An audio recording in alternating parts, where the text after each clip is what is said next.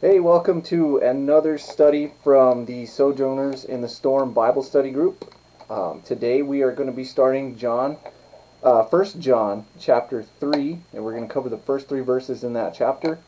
Um, you know, this is a verse by verse Bible study. This is a line by line, precept upon precept Bible study, and you know, sometimes we will cover an entire chapter.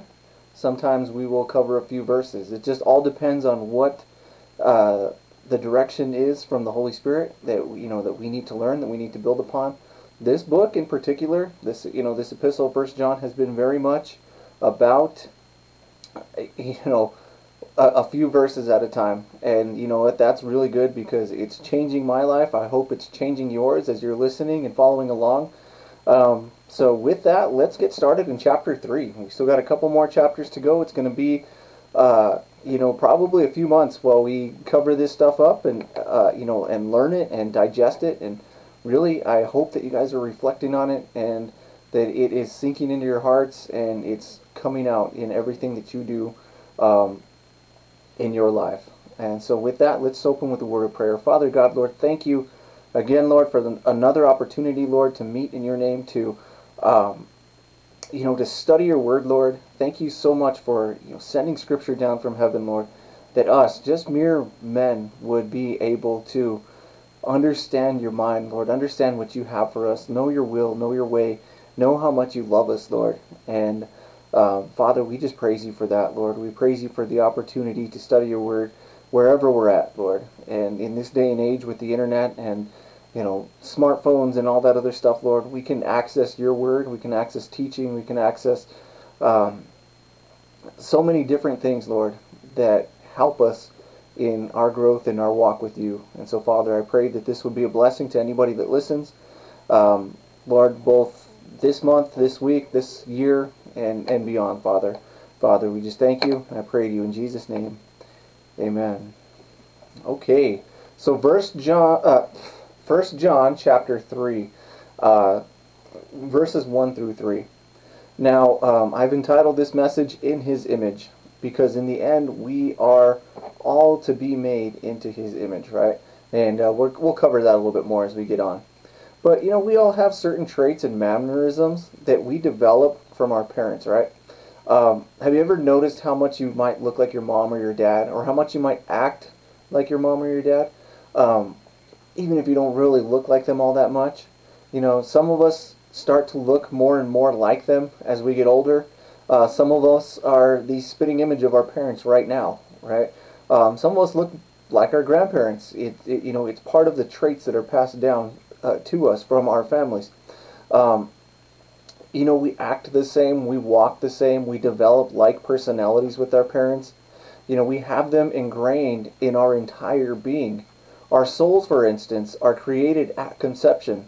We receive part of our mom and part of our dad in the, and in them, uh, we reflect them, you know, in who we are, and as we grow up in our, our lives and we, uh, you know, develop, we have those traits in us. You know, part of their soul is part of our soul. Uh, you know, if we are raised by a family member or grandparents, the same thing happens. You know, we get those traits passed along by watching and learning from those that teach us. But you know that it's an earthly type of life that uh, I'm describing here. Now, that's the birth of the flesh that we physically resemble. And today we're going to talk about the spiritual resemblance we're going to have with the Father, right? With the Father God, Yahweh God. Now, we as believers are part of something so much bigger than just the church. We are part of a kingdom, the kingdom, and not by any merit or purchase, but by birthright, obtained when we are born again into the Spirit. You know, we're called to be partakers of something bigger than just what we see here.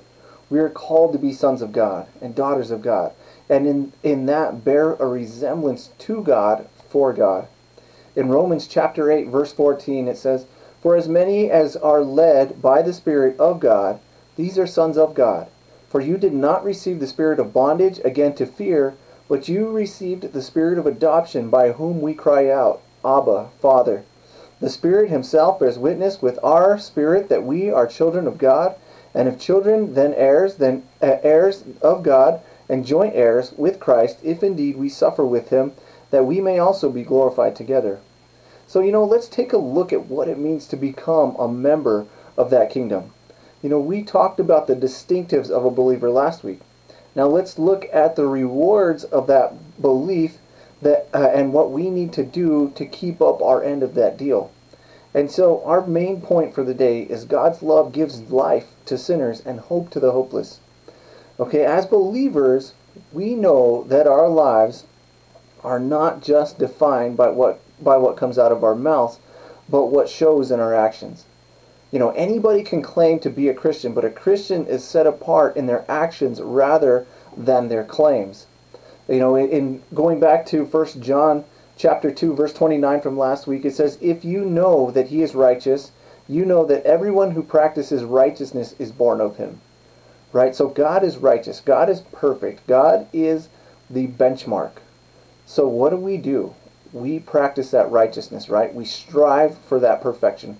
We see the benchmark and we reach for it, right? We're always constantly going. The goalpost doesn't move. God is the same yesterday, today, and tomorrow. So it's up to us to find that goalpost and make it our goal, right? To get towards it. You know, the world, uh, the word practice means that you put into action your beliefs. You know, we as believers should be of the understanding that Jesus is the most righteous man that ever lived. And those born of him, those that have been born again in the Spirit, practice the same righteousness. But it means so much more for us to exercise the, uh, to experience the second birth than we could ever really conceive in our minds. You know, we are not only granted a pardon for the sin that condemned us, but we are adopted. We are grafted into the heavenly family we are put into a position where we are filled with the Holy Spirit and fueled to bear fruit by the Holy Spirit. I don't know if you guys have ever seen tree grafting done. Now, it's a practice that takes place in uh, the horticulture field. Uh, I know a lot of it takes place in Israel with the, uh, the olive trees that are out there.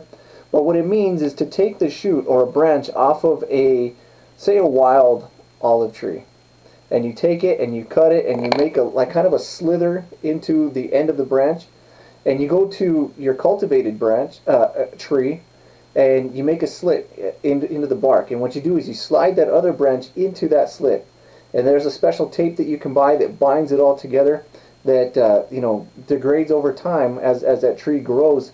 But what happens is the host tree starts to accept that branch. You know, so its roots start to feed that branch. So if you had a wild branch that was producing a lot of fruit and you've got a cultivated tree that was not really producing very much, well now you have a producing branch on a cultivated tree. Now you have more production coming out of there, right? The same thing happens if you uh, Google some of the um, the trees that are out there. Uh, I know that there's like trees out there that are orange trees that are also producing limes and lemons on the same thing. You know, it's a like tree, uh, but they all grow the, all these different things because these other branches have been grafted in. That's what it's like for us when we come from outside of the world, right? When we are wild, when we are against God, and then we accept God. God grafts us into the kingdom. He grafts us into His nature and His love, and and we start to grow and bear fruit off of that, right? We we we might have always been bearing fruit before, but now that fruit is coming from a righteous place. You know, it means so much more for us to experience a second birth than we can ever really conceive in our minds. I've already read that. Um, you know, we are no longer separated when we are grafted in, though, by our sin. We are no longer in opposition when we are born again, but we are now abiding or working in accordance to the will of God. We are no longer of the world, but now separated from it it's like being taken out of an orphanage. You go from being in a pool of others and taken into a home, into a family, being impressed upon by that family and becoming like them, right? Um, you know, you're no longer an outsider but an insider of that family. The same goes for us when we're born again. We go from outside of the family of God and are welcomed into the presence of the godly family, so to speak. So in John, uh, 1 John chapter 3, verse 1, it says, Behold, what manner of love the Father has bestowed on us, that we should be called children of God. Therefore, the world does not know us because it did not know him. So, our first point is God's love towards those that ask forgiveness comes with adoption.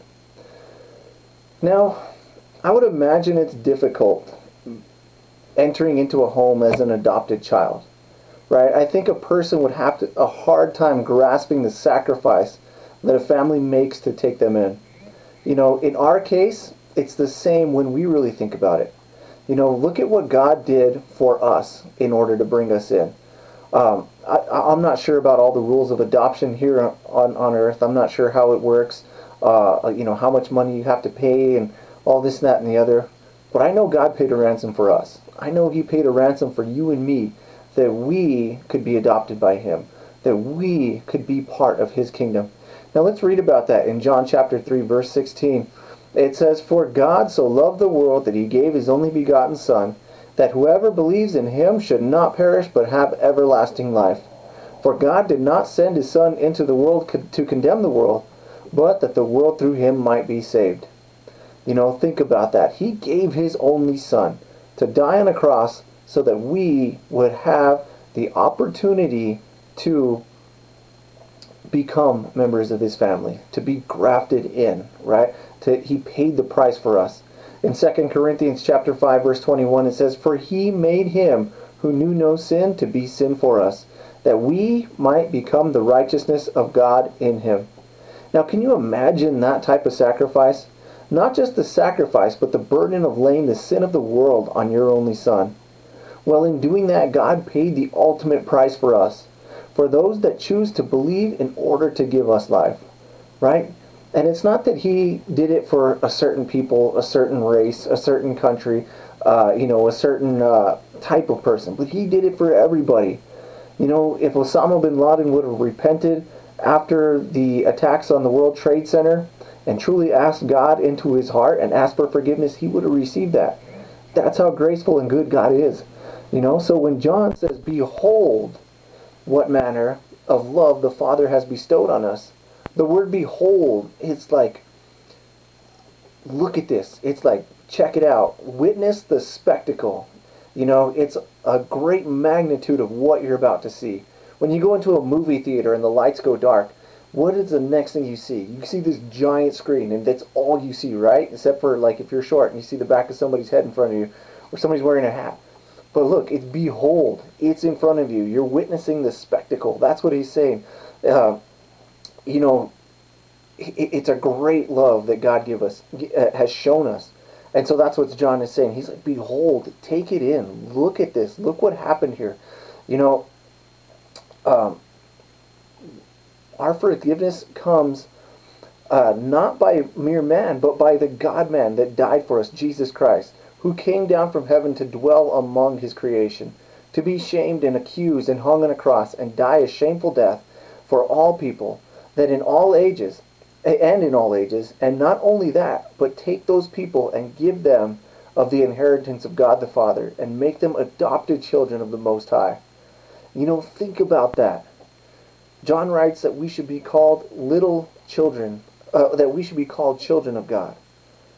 You know, that doesn't just mean to be a partaker, but that means to have a legal authority as a child of God.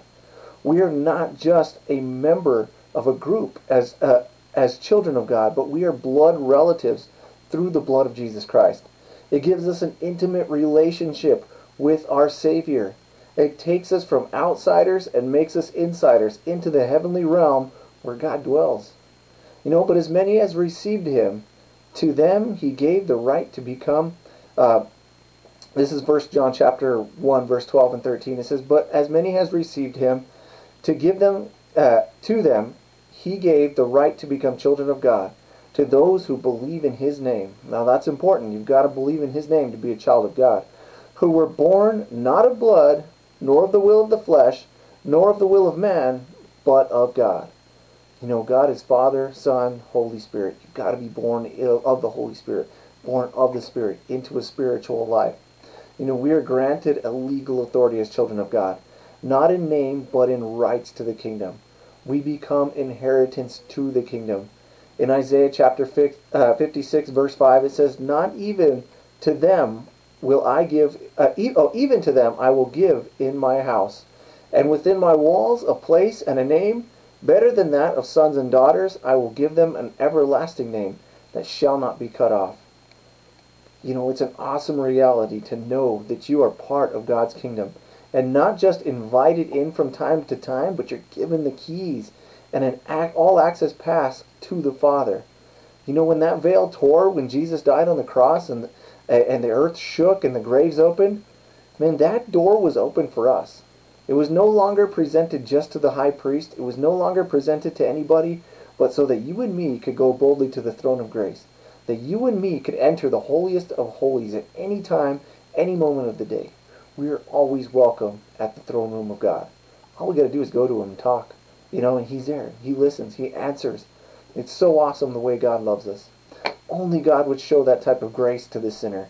To have that type of mercy towards transgressors and forgive and give of himself that most dear to him to allow those separated from him the ability to partake in his glory. In Ephesians chapter 4 verse 4 it says but God who is rich in mercy because of his great love with which he loved us even when we were dead in trespasses, made us alive through uh, together with Christ. By grace you have been saved, and raised us up together and made us to sit together in the heavenly places in Christ Jesus, that in ages to come he might show the exceeding riches of his grace in his kindness towards us in Christ Jesus. For by grace you have been saved through faith, and not and that not of yourselves it is the gift of God. You know, when we choose Jesus, we choose so much more than just a faith or a religion as the world sees it. We choose a life of everlasting bounty and joy and understanding in the promise of God's mercy on us.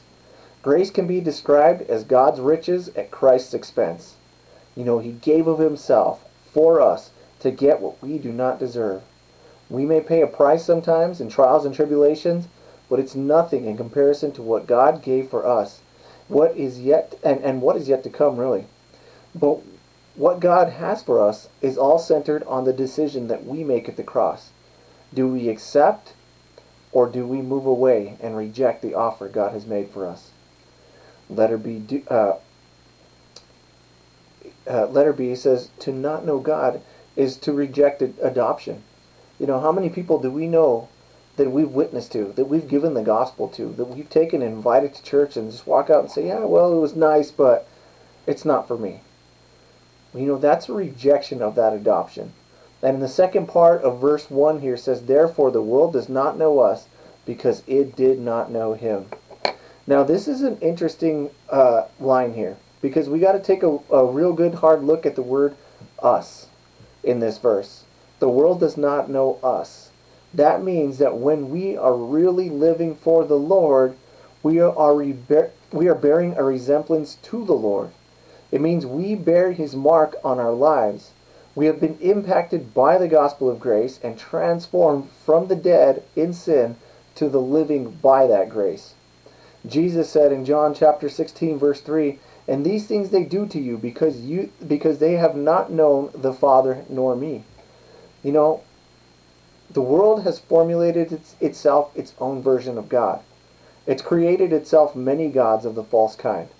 And those that worship the true God, those that stick to the Bible, stick to the teachings of the Bible that are conservative in their faith, are usually ostracized, right? You're put off, you're marginalized, you're a uh, a right winger, or you're a uh, fundamentalist, and you know it's it's attached a bad name to it. But what the world has done is the world's created their own narrative of what God should be. And that narrative changes all the time. You know, the goalpost is always moving with them. You know, when people create false, uh, fake gods, the people become like those fake gods. They are unable to move or act with any type of compassion because their gods lack love and compassion. You may make your own God. Uh, when you make your own gods, you control your own gods. In Psalm 115, verse 4, it says, Their idols are silver and gold, the work of men's hands. They have mouths, but they do not speak. Eyes they have, but they do not see. They have ears, but they do not hear. Noses they have, but they do not smell. They have hands, but they do not handle. Feet, yet they uh, feet they have, but they do not walk, nor do they mutter through their throat. Those who make them are like them so everyone who tr- uh, so is everyone who trusts in them. You know, that's pretty heavy. We can create all the false gods that we want, but you know what? Those gods are just represented representations of us. Right? If your God doesn't change you, but you change your God, there is something wrong with that God. But that is not the God that we know. You know, he changes us, and we become like him. We are granted a knowledge and an understanding of time and reality because God is the author of time and reality. We cannot create he who created us, but only seek to know him. And that is what sets us apart from the world. That is why the Word does not know us, because the God they do not know is the same God that teaches us what we know. You know, it is foreign to them. God is foreign to them. He loves them and he knows them, but it's a one-sided kind of knowledge. And so, when their time comes, they leave this world separated from God because they did not choose to know God. They will see God, but when they do, they will be uh, different from Him, in that they will uh, did not partake in His grace or His mercy, but rejected it, and thus leave the world with the burden of their sin around their necks and face judgment for it. You know, we are a different tribe. We that know the Lord, we are part of the most inclusive yet exclusive family that has ever existed. And even though it is offered as a means of salvation for all, not all will accept it. And by and by not accepting it, they are separated from the acceptors. You know, there is a familiar familiar familiarity, but not an understanding. And that is what John is getting at. We may appear to be like them, but we internally are different from them. And when the time comes, we will see what we really are going to look like for all the eternity, right? Outwardly, we're going to have a different appearance, I believe. In John chapter, uh, 1 John chapter 3, verse 2, it says, Beloved, now we are children of God, and it has not yet been revealed what we shall be. But we know that when he is revealed, we shall be like him, for he shall, uh, for we shall see him as he is. So let us see, when Jesus returns, we will be as he is. You know, nobody really knows physically what we're going to look like when we uh, enter heaven. You know, I kind of am under, of the understanding that when we do die and we are separated from our body and present with the Lord, as Scripture says, that our spirit goes up and our spirit is conscious, our spirit is in heaven, our spirit is is worshiping, but we are not a physical presence at that point. Um, but at the time when the Lord calls us calls everybody home, when the rapture happens, I think that is when we do receive a physical body, right? Uh, if you if you read the the word that the people are called up out of their graves, that uh, we are changed in the twinkling of an eye. We put on the incorruptible at that point. I think that's when we all get our uh, our celestial bodies and and not just our earthly bodies. But it's also interesting too because when Jesus went into the grave, the same body that went in is the same body that came out, but it was transformed. It was no longer an earthly body that needed food and water to eat, uh, to to survive, but it was fueled by the Spirit, right? It was it, it was um, a supernatural body, and that's the same type of body that we're going to have. You know, it's really hard to describe it, uh, and, and even the Bible doesn't really give us a very good uh, answer for that. If you look at Paul and his uh, visit to heaven, when, when, when he was called up, and he writes about it in 2 Corinthians chapter 12, um, he doesn't really have an answer. And so let's read that. It says, I know a man in Christ who 14 years ago, when in the body I do not know, or whether out of the body I do not know, God knows, such a one was caught up to the third heaven. And I know such a man, whether in the body or out of the body, I do not know. God knows. How he was caught up into paradise and heard inexpressible words, which it is not lawful for a man to utter. You know, we know that we will someday see it and be partakers of the majesty of heaven. But it's indescribable of what we're going to see. You know, as far as physically, it's hard to say what we'll be looking like you know, I like I said, I do believe that we'll be alert and we'll be aware of the surroundings. There's a belief out there called soul sleep, in which the dead in Christ are in a coma of sorts. uh, until the return of Christ. But if you look at Revelation and see that there's an active participation in worship by those present in heaven, I think it's easy to rule that theory out. Um, you know, I but looking at Paul's account, I think it softens the blow for us to know that when a man uh, or or a woman, like a grandparent or a, a family member, passes on or graduates to heaven, you know, they're in a place that we can only imagine and cannot describe. You know, Paul says, you know, there's not even words that can describe it. it you know, it, it would be unlawful for me to describe it. It's so awesome, right? Uh, and you know, where are you at? Where, where's my grandma? Where's my grandpa? Where's my uncle? They're in that place, man. And, and it, it, they probably couldn't describe it at this point. And it's been years since they've been passed on. You know, but we're going to witness that. We're going to partake in that. And not only in that, we're going to see Jesus face to face as he is. Right? In Revelation, it says he is uh, he stood there as a lamb that had been slain. You know, are we going to bear the marks that we bear or, or attain for Christ? Are we going to be young and have all our hair back if we need to? Or uh, it's hard to say. We really don't know, right? But I do believe that we will be so caught up in the presence of God that we will have no other desire while we're up there. We won't even worry about it. All we're going to do is worship Him without end. And, uh, you know, when we get up there and we cast our crowns, we drop to a knee. You know, I'm so glad that we won't have to be able to breathe anymore because I don't think I could if I saw Jesus face to face right now. You know, I, I guarantee I'd drop to my hands and my knees and fall on my face and just cry and weep and and and just tell him how much I love him. You know what he's done for me. You know, I think the main thing though that we will be as far as seeing Jesus as he is, and when we see him, we shall be like him. You know, Jesus is righteous. We may not understand what happens in this earthly life, uh, we live, but when we see him, it will all make sense to us. You know, he is living, and when we see him, we will be uh, we will be just overwhelmed by his love for us. Now, I think we will be made righteous by our faith in Christ and his justification of us and loving on those that are yet to come still. Right? I think that's where we're going to see him as he is. We're going to be made righteous. We're going to be spotless as he is spotless. We're going to be perfect as he is perfect, but not until that day that we see him. In Romans chapter 8, verse uh, 18, it says, For I consider that the sufferings of this present age are not worthy to be compared with the glory which shall be revealed to us. For the earnest expectation of the creation eagerly awaits for the revealing of the sons of God.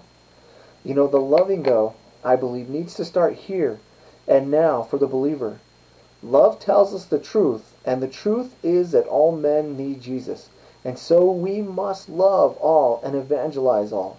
If God loved us enough to cover our sins, we can try at the very least uh, to tell others and give them the opportunity that we have to receive the same forgiveness that Jesus offers, that we've all partaken in. You know, I doubt we could ever really wrap our finite minds around what it is going to be like when we see Jesus when we drop to our knees and cast our crowns at his feet and worship, when he wipes away every tear and heals every scar. I'm glad we will not need to breathe, like I said. I don't think I could uh, I, I could find the ability to breathe in the awe and majesty of the risen King.